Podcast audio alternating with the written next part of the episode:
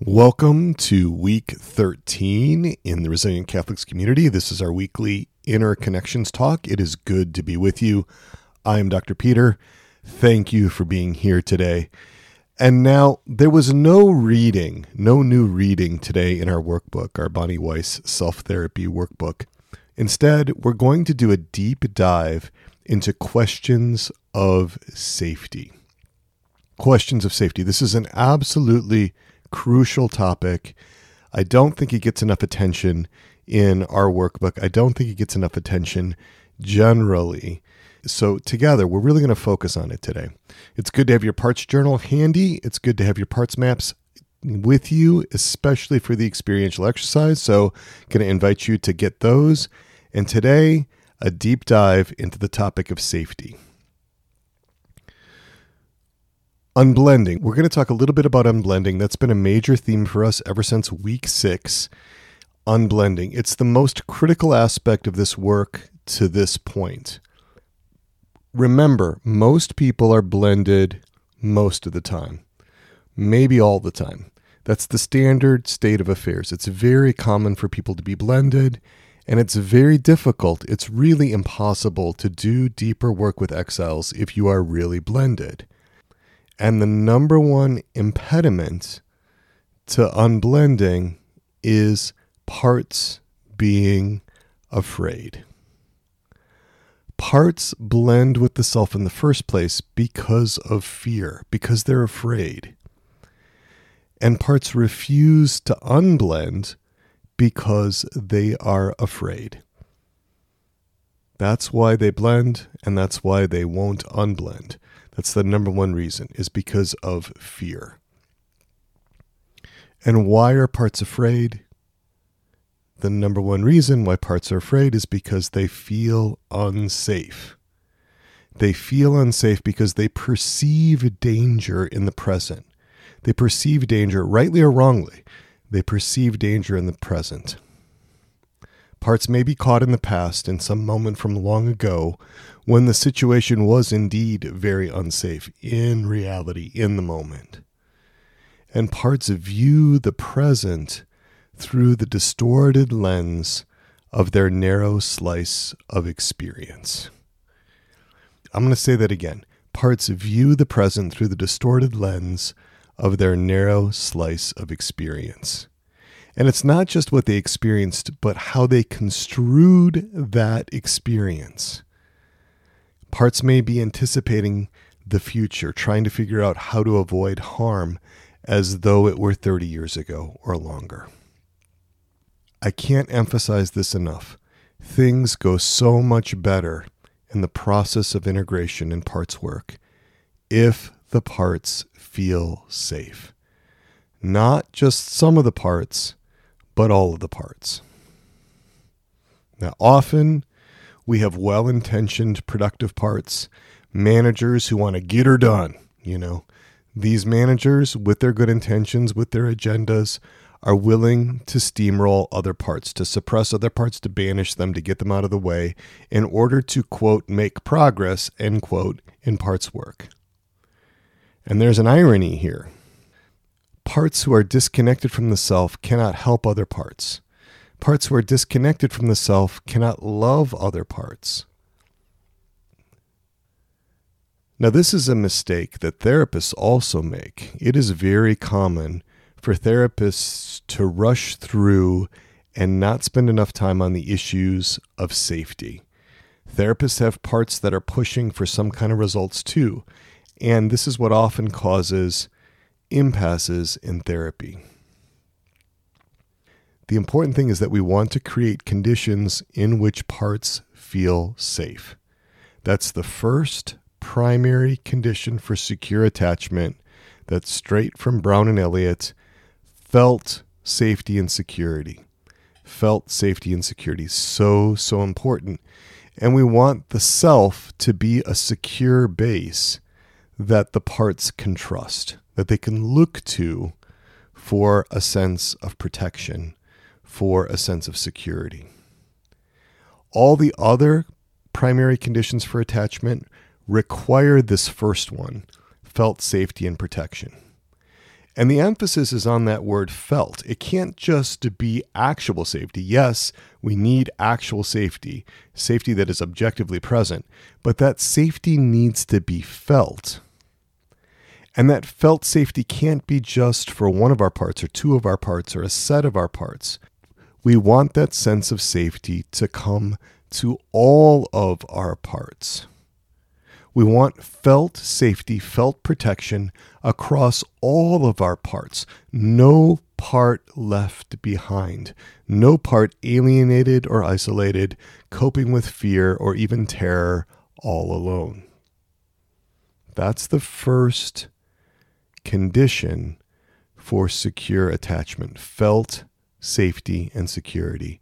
And when we bring that into an IFS model, that's not just some of our parts feeling safe and secure. That's all of our parts being able to access that safety and security. And very, very few people have that. What we're going for here is really quite unusual.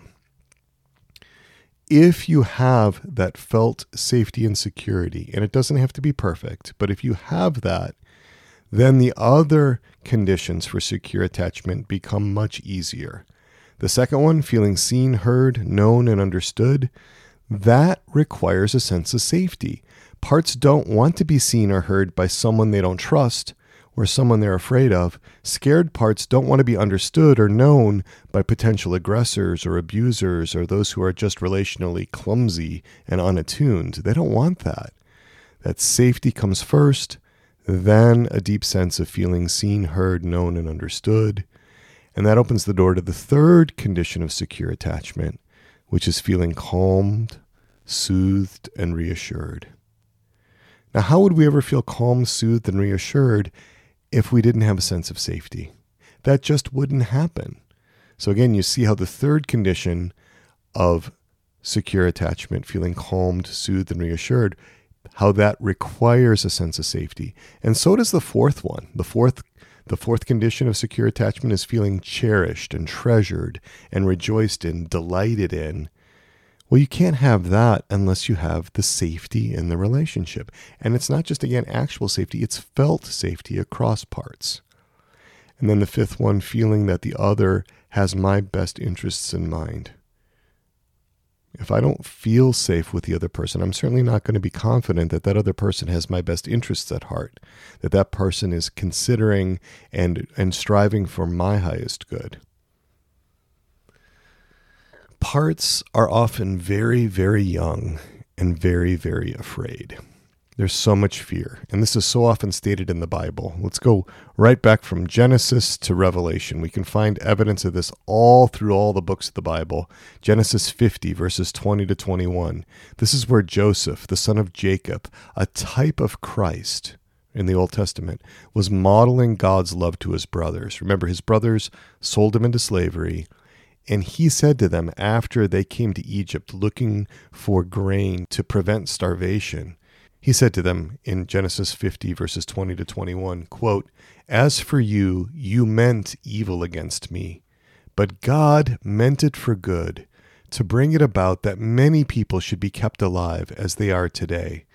So do not fear. I will provide for you and your little ones. thus he reassured them and comforted them. I want you to really think about that. I will provide for you and your little ones. Most people would, you know, interpret that in a natural way as, you know, as their children, right? That Joseph is talking about his nieces and nephews, the sons and daughters of his brothers. But we can also think about the little ones as being our parts, I think. You know, it's not the standard interpretation, but God providing for us. We see this again over and over in scripture, Isaiah 41:13, "For I, the Lord your God, hold your right hand. It is I who say to you, fear not. I will help you." And we see this in Luke when the angel came to the to the shepherds to announce the birth of the Christ child. And what did the angel open with? Be not afraid, for behold, I bring you good news of a great joy which will come to all the people. And then we have the assurances straight from our Lord Jesus Christ when he says in Matthew 10:31, "Fear not therefore, You are of more value than many sparrows. Luke 12:32 Fear not, little flock, for it is your Father's good pleasure to give you the kingdom. Luke 14:27 Peace I leave with you, my peace I give to you. Not as the world gives do I give it to you. Let not your hearts be troubled, neither let them be afraid. Right? So many assurances and so much addressing of this root cause of so many mistakes, this root cause, this fear, this fear. And where does that fear come from? From not being safe. This is why our Lord so tenderly refers to us as his little flock, you know, as his beloved. Parts are trying really hard to deal with the fear in the ways they know how, but those ways are limited, they're incomplete. And parts, when they're acting autonomously, when they're not in right relationship with the self, those parts always get what they don't want. They're never going to find the safety they are seeking if they don't have the self leading and guiding the system more. They may find a kind of numbed detachment. They might find a temporary respite from fear or other symptoms, but not an abiding peace, not a sense of ongoing security, especially when facing situational difficulties, especially when facing the challenges of life. So, there's some guiding principles I'd like you to bear in mind in order to work safely and to increase safety when you're working with your parts. The first is to assume that parts are very young. Some may not be young, but many are, and even if they appear to be adult like, taking on much responsibility, you can often find that they're quite young. In working with your parts, consider how you would be with them if they were like little children under your care. How would you connect with them if they were three, four, five, seven years old? How do you create conditions for safety for little kids in that kind of situation? That's the first, to assume parts are young. The second is to ask parts not to overwhelm. You can ask parts directly not to overwhelm before you begin working with them. And this helps parts that are afraid that other parts will flood us with emotion or create a sense of overwhelm. If parts agree to work collaboratively and cooperatively, and they agree not to blend, not to take over, not to drive our bus, that's that often reassures other parts, especially as they see that that actually plays out. The third is we can set limits on the amount of the part's experience that will be shared. Right? In other words, rather than overwhelm us with a tsunami of emotion, there can be just a little sip. Right? In other words, you don't have to be knocked over by a tidal wave of emotion to experience that emotion. We can take a sip. The fourth is to set limits on time that we're engaged with the part. You know, to say I'm gonna I'm gonna see if it's okay with my protectors to work with this part for just four minutes, three minutes, ten minutes, whatever it may be. And when I'm working with clients clinically, I will often set a timer so that you know that time limit is recognized and acknowledged. So there are ways that we can negotiate safety with our protectors. Creating a sense of safety and protection for your parts is really about you loving you. And in the first week of the Ignatian exercises, that all is about safety. If you look at how those exercises start, it's all about safety. So many times our parts don't feel safe with God. They don't feel safe with God. Parts often benefit so much from having the self in a mediating role between the part and God. The Ignatian exercises in the first week start with God's creative, unconditional love. Start, they start with focusing on that. They start with this very positive sense of God, this very positive sense of self, this very positive sense of creation. That first week of Ignatian exercises recognizes that we have problematic God images we talked a lot about those in the Interior Integration for Catholics podcast from episodes 23 to 29. Parts who are disconnected from the self are going to inevitably have distorted understandings of God.